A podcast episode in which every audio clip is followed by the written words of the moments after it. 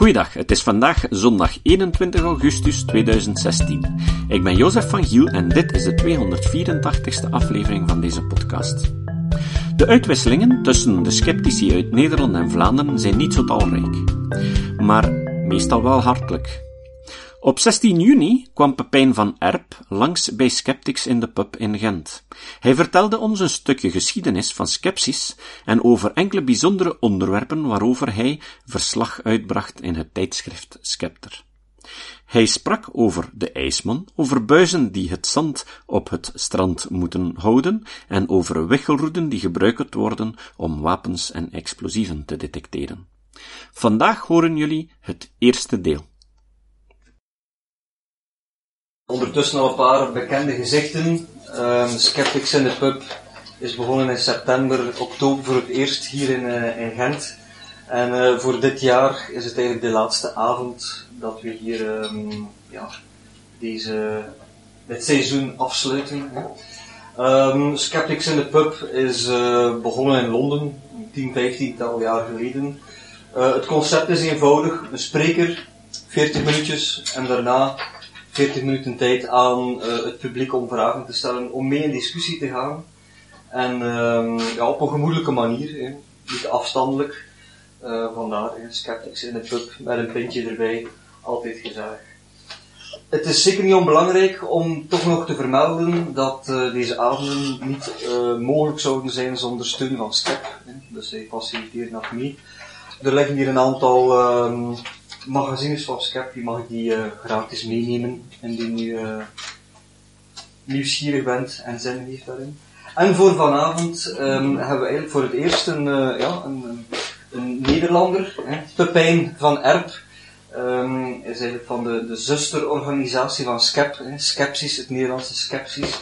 En die zal een beetje vertellen hoe die groepering, hoe die beweging georganiseerd is. En zal ook een beetje vertellen, denk ik, over zichzelf, hoe dat hij uh, daarin gerold is en waar hij eigenlijk mee bezig is en, en de, de topics die hij, um, ja, waar hij over schrijft. Er is hier ook een, een, een goed als u een vrijwillige bijdrage wilt leveren, uh, maar het is zeker niet verplicht. Dan moet je maar uh, op een bepaald moment van de avond daar uh, een centje in gooien. Oké, okay. voilà. Zo wordt dit dan erbij. Ik ga hier even de druk zitten.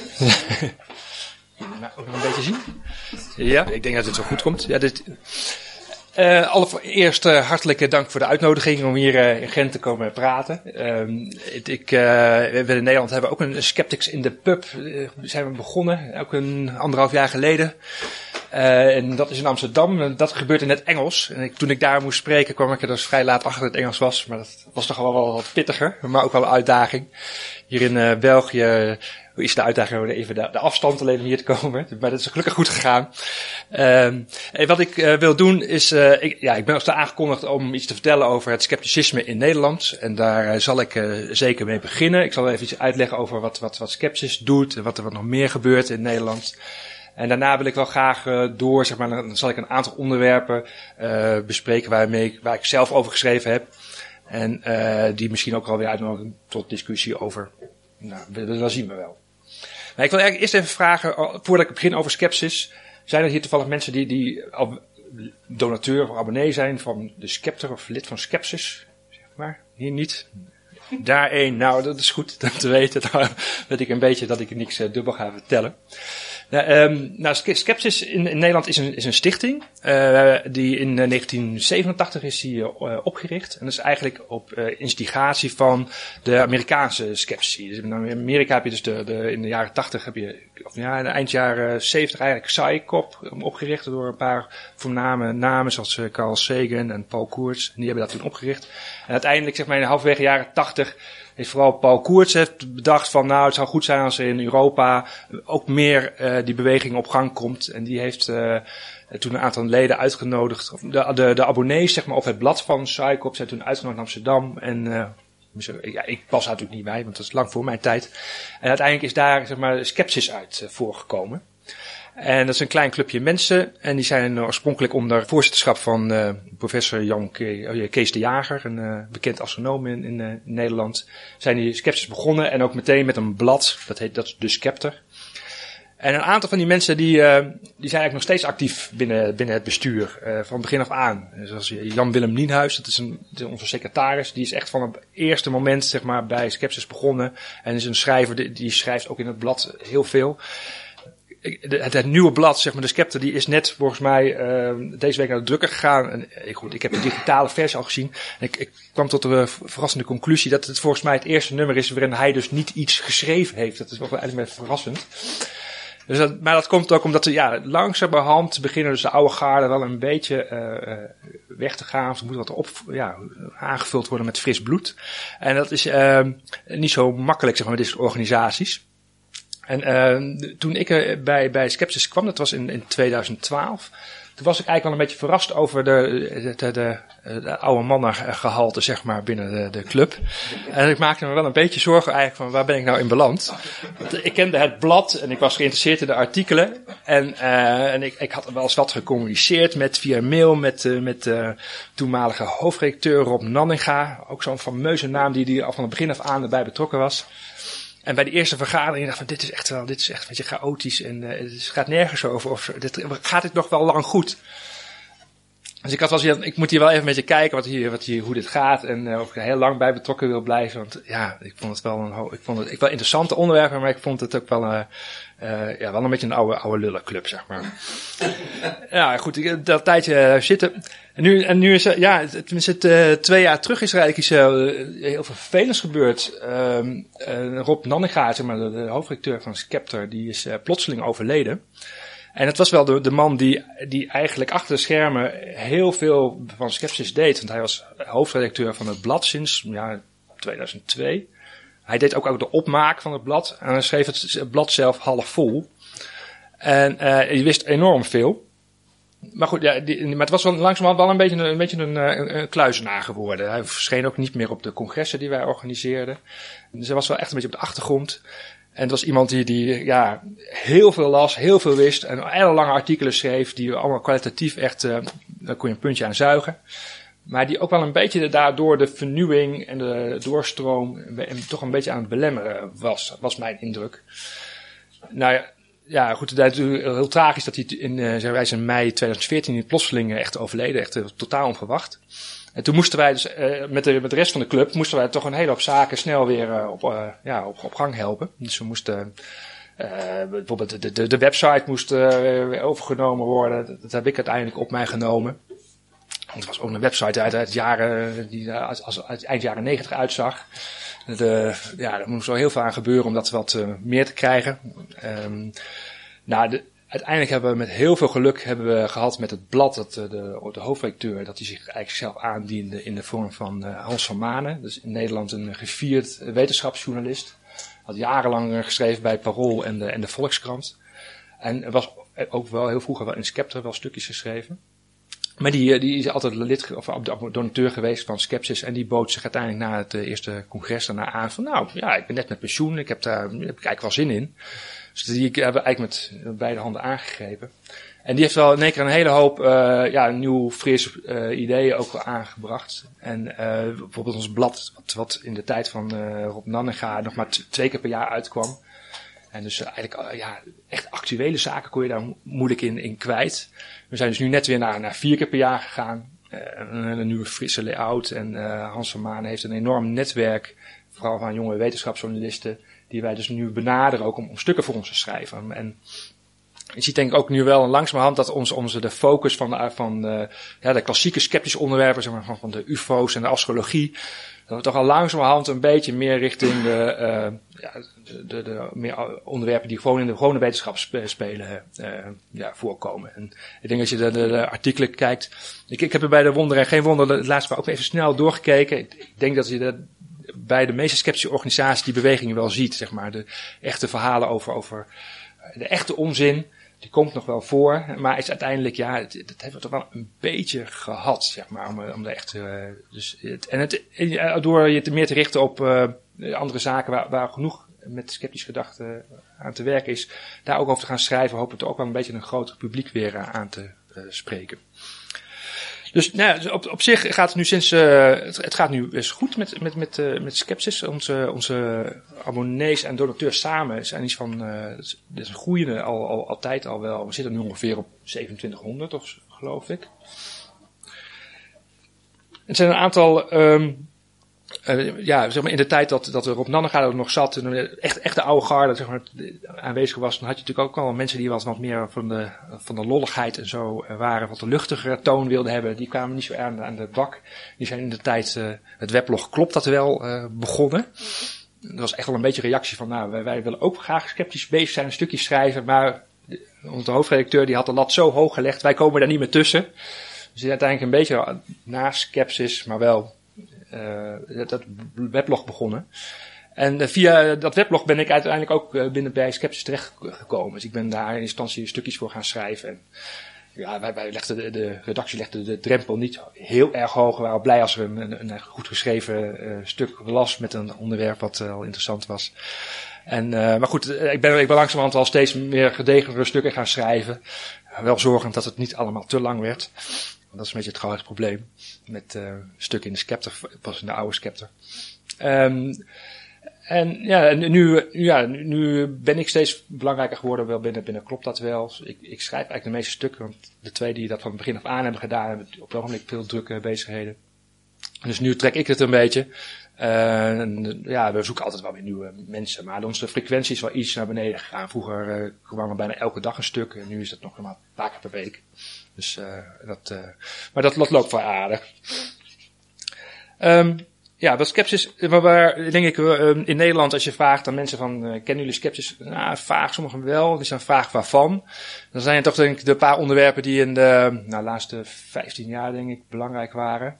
En uh, gedeeltelijk we hebben natuurlijk in Nederland hebben Skepsis en we hebben de Vereniging tegen de Kwakzalverij, die al veel ouder is. Heel veel mensen gooien dat op één hoop. En uh, ook wel af en toe samen opgetrokken.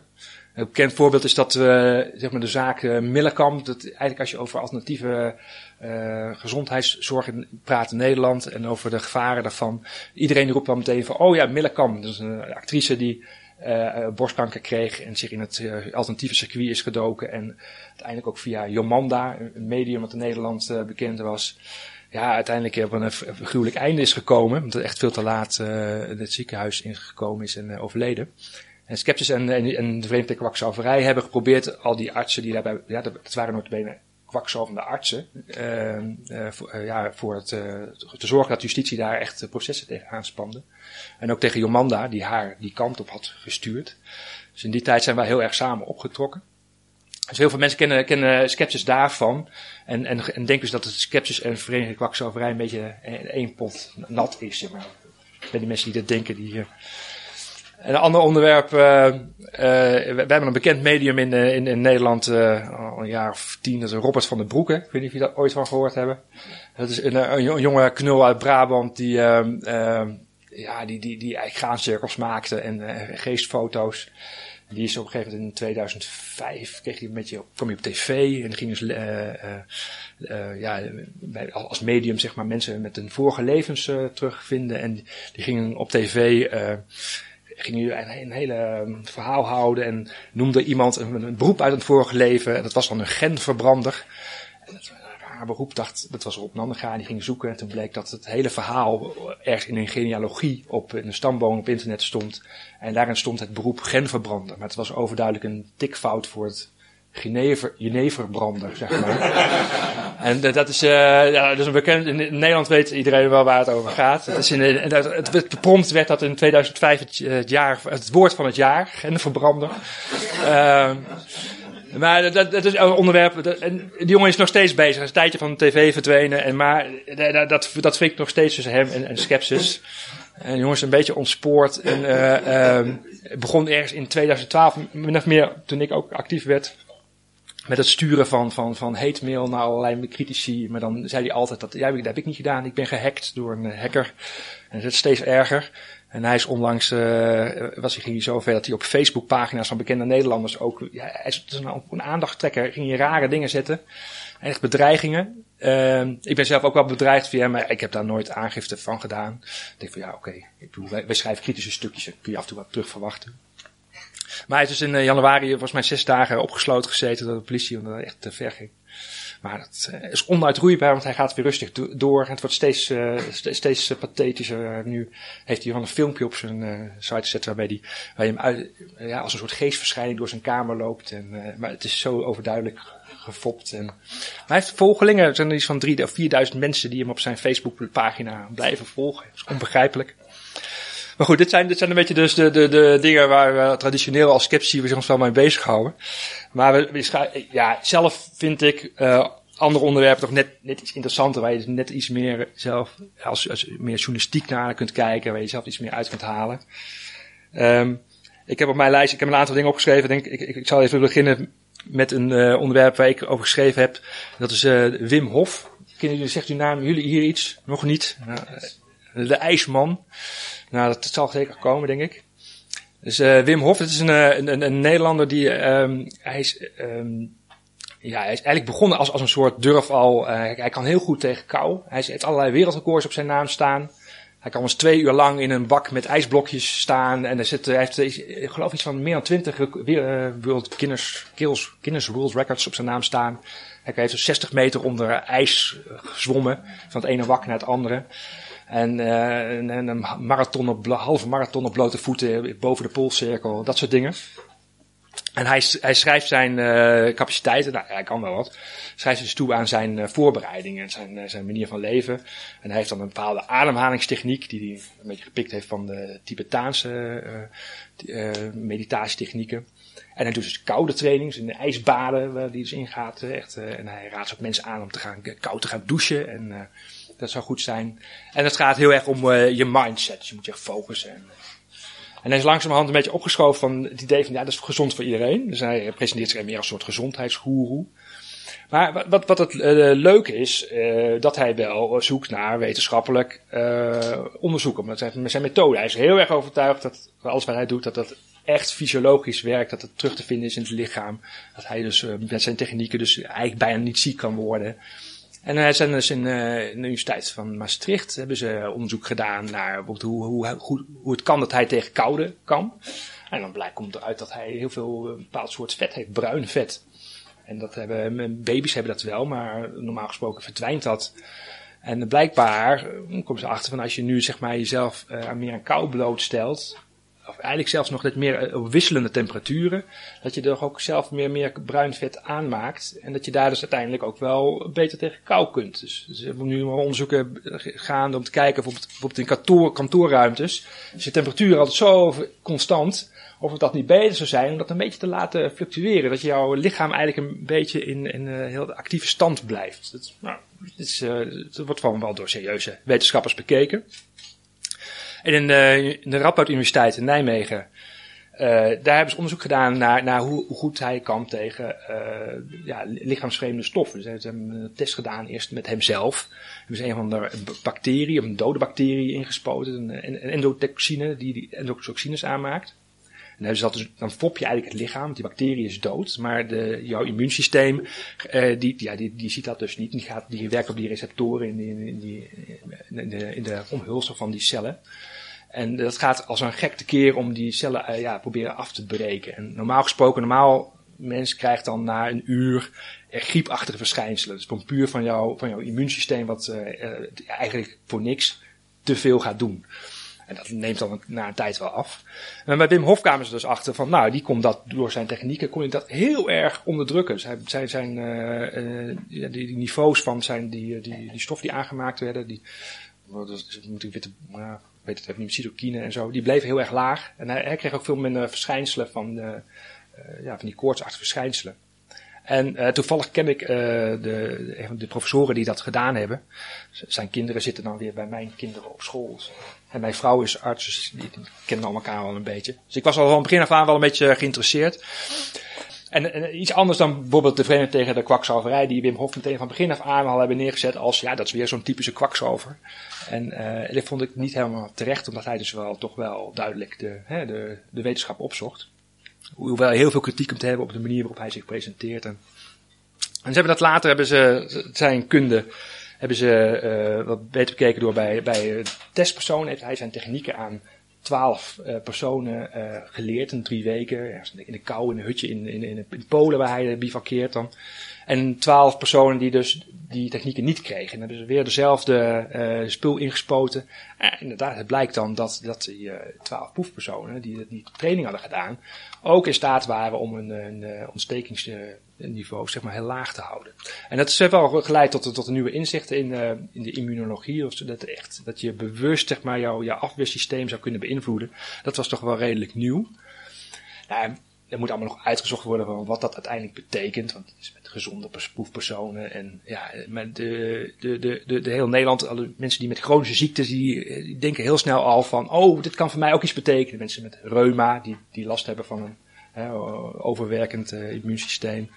Uh, en we hebben op een gegeven moment zelfs gehad dat mensen, een aantal bekende Nederlanders met kanker, die dan op een gegeven moment ook nog bij Wim Hof dachten van, nou, gaan we daar ook nog even aan werken. Ja, dat is echt, echt gewoon te ver. En dan kom je echt op de grens van, ja, wat vertelt Wim Hof nou aan die mensen Hè, hoe staat hij er precies in? Zegt hij van, ja, je mag met mij dat komen doen, maar ik, kan, ik weet niet of het je helpt. Of praat hij ze aan van, nou ja, ik denk dat echt dat het gaat helpen. En um, ja, dat is een beetje, blijft een beetje vaag. Hij blijft natuurlijk wel een beetje iemand die ook zijn toko moet verkopen. Hij doet het vooral met uh, workshops en zo. En um, nou, dat was een beetje wat, wat hoe, het, het Wim Hof verhaal was in, in 2014. Um, door de Vereniging van Kwakzalverij echter weggezet als een kwakzalver. Terwijl door de serieuze wetenschappen nog wel een beetje uh, ja, wel interessant vond wat hij aan het doen was. En uh, op een gegeven moment is hij uh, ook een beetje als PR-stunt. Hij heeft natuurlijk een, een, ook iemand die uh, van records houdt. Ging ook met een groep mensen, ging hij, is hij een paar keer naar de Kilimanjaro geweest, dat is hoogste berg in Afrika. En gingen ze dan in een heel hoog tempo gingen ze dan die berg oplopen. Dus een, gewoon toeristen doen dat zeg maar een dag of vier, vijf. En naar beneden totaal 6, 7 dagen. Het grootste probleem met die berg is zeg maar, de hoogteziekte op een gegeven moment. Punt, hij is 5,8 kilometer. En boven de 4, 4,5 dan krijg je echt wel een probleem met, uh, met, met je aanpassing van je ademhaling. Dus heel veel mensen haken ook af vanwege hoogteziekte. En een van de dingen is de Wim Hof dan zegt, ja, dus met mijn technieken kunnen we daar tegen. En dan kunnen we toch heel snel omhoog, zonder te acclimatiseren. En in 2014 heeft hij dat gedaan met een groep van relatief ongetrainde mensen weer terug, allemaal succes. In 2015 ging hij ook weer naar boven. En toen kreeg ik een seintje van iemand die ik ken in de, in de plaats waarbij, uh, bij de Kilimanjaro in Moshi. Dat is in, uh, in Tanzania. En ik heb zelf een paar jaar in, Tanzania gewoond. En ik ken nog wat mensen uit het circuit van de tropenartsen en zo. Dus en ik kreeg op een gegeven moment, die, mij dan die kende, heeft me zo'n seintje van, hé, hey, ik kwam hier Wim Hof op de markt tegen. En uh, ik heb het een beetje in de gaten gehouden van, hé, was hier, of het nou succes werd of niet. En toen kwamen we erachter dat hij, het was zogenaamd weer een succes, persbericht eruit, nog sneller omhoog. Ze waren binnen in 32 uur omhoog en weer maar terug. Of in 32 uur tot, tot de top. En foto's erbij. En toen uh, merkte iemand op van, die dus kende, uh, van hé, hey, maar dat bordje wat daar staat, dat is helemaal niet de echte top. Ze waren echt wel tot de, de rand van de krater gekomen. Dat heet dan Gilman's Point. Maar de echte top, die is nog een stukje verder. En uh, ja, ze klopte niet. Het verhaal is wel een beetje mooi gemaakt. En daar had ik een stukje over geschreven. Dus het is meer een soort fact-checking. Zo van, hé, hey, dit uh, verhaal uh, is net iets te mooi. Waar, waarom is dat nou nodig? Daar was Wim Hof niet zo blij mee. En, maar later toen kregen we iemand die mee was geweest naar die expeditie. Die, die kwam toen naar, want ik had het op Klop dat wel geschreven. Die mailde de redactie. Van nou, er was eigenlijk nog veel meer mis met die, met die, met die expeditie. De, de, de helft van de mensen die is uiteindelijk ongeveer met, met een, uh, geëvacueerd van de berg. Met, met een Land Rover. Waaronder Wim Hof zelf. en uh, ja, nou, het is toch wel een beetje, doet een beetje afbreuk aan het, aan het, het beeld van de Superman. Die daar even in zo'n korte broek en uh, ontbloot boven, blijft naar boven gaat. Maar goed, dit, dit was al iets, denk ik, ja, ja, hier moet je dan op een gegeven moment toch een beetje journalistiek verantwoord mee omgaan. Dus ik dacht, ja, dit moet ik echt goed checken. Dus ik heb geprobeerd alle andere leden van die expeditie dat verhaal uh, voor te houden en te kijken van of dat een beetje klopte. En eigenlijk iedereen die ik, ja, ik had in eerste instantie niet Hof zelf benaderd, ja, die, die bevestigde dat uiteindelijk wel met een beetje moeite. Want er zaten ook wel die mensen die dus eigenlijk bijvoorbeeld uh, alternatief therapeut waren die dan meegaan. En ik, ja, als ik die als scepticus aanschrijf, gaan ze überhaupt antwoorden op mij. Daar viel me allemaal reuze mee. Uiteindelijk uh, Wim Hof uh, geconfronteerd met, met, met, met mijn reconstructie. Ja, daar, daar, daar klopte dan niet, niks van. Maar hij wilde niet aangeven wat. Ik moest er maar bij hem langskomen over een kopje koffie om daarover te praten. Dus ik, nou, dat heb ik uiteindelijk niet gedaan. Dus heeft mij genoeg kans gegeven om aan te geven wat er niet klopt. En dat uh, gepubliceerd. Maar sindsdien heb ik een beetje, een, beetje ruzie met Wim Hof. en, maar ik heb, uiteindelijk heb ik een stuk geschreven van Skepta waar meer op zijn methode inga. En daar, daar, daar, daar was hij uiteindelijk niet zo heel erg ontevreden mee. Hoewel ik laat zien dat, dat hij zich eigenlijk omringt met mensen die, die met hem proberen mee te liften. Die, uh, met, met ideeën die duidelijk wel heel erg kwakzalverig zijn. Mensen die, die geloven dat je op blote voeten op de grond, dat je je dan aardt, dat je dan die negatieve ionen, weet ik veel allemaal, uh, dat het goed is. Of mensen die een hele andere ademhalingstechniek uh, geloven, dat die allerlei werkt tegen, nou ja, hooikoorts, astma, maar ook tegen ziektes als kanker en weet ik veel. En hij laat zich dat allemaal maar aanleunen. Dus dat is een beetje merkwaardig. Um, maar één grappig dingetje om te vermelden is met, met die uh, expeditie naar de Kilimanjaro was er ook een Belgische deelnemer. Ik heb hem een beetje gespaard in mijn, mijn stuk. Maar ik kan hier wel uit de doeken doen dat hij, uh, zeg maar toen hij terugkwam in, België, dat hij er in de krant staat met dat hij dus ook de top heeft gehaald. Maar, maar die is volgens geen van de andere deelnemers kan dat bevestigen. Het verhaal is dat hij gewoon dat thuis blijkbaar niet durfde te verkopen. Dat hij dus ook uh, ergens in, met de hoogteziekte te kampen kreeg. En uh, uiteindelijk niet de laatste dag ermee is gegaan. Maar dat wilde hij, ja, dat kon hij niet. En hij ontkent het tegen mij. Hij zegt dat hij een dag later alsnog naar boven is gegaan. Maar dat kan helemaal niet. Maar goed, maar dit is meer zo'n onderzoek. Denk, nou, dit, vond ik wel leuk om uit te zoeken. Maar je moet je daar meer een beetje als onderzoeksjournalist opstellen. Zeg maar echt een beetje uitzoeken. Het is meer met fact-checking te maken. Maar het komt wel. Ja, al, die theorieën die er langskomt. Die, die Wim Hof maar spuit. Dan moet je toch wel een beetje checken van. Klopt het nou wel of klopt het nou niet? En af en toe. Ja, in dit geval was dat ik in de gunstige situatie dat ik de onderzoekers die wel met je kende, dat ik die makkelijk kon benaderen. En kon vragen van, uh, ja, wat klopt er nou wel en niet. Hm. Ik zal even kijken wat... Ja. Het citaat van vandaag komt van Frank Verhoft. Frank Verhoft is een van de organisatoren van Skeptics in de Pub Vlaanderen. Hij is heel actief in de sceptische beweging. In een artikel in het juni-nummer van het tijdschrift Skep, Wonder en is geen wonder, schreef Verhoft het is natuurlijk groener om die homeopathische rommel niet te verkopen. De milieukosten voor het produceren, verpakken en transporteren van fake geneesmiddelen zijn simpelweg veel te hoog. Tot de volgende keer. Deze podcast is het resultaat van het werk van veel mensen.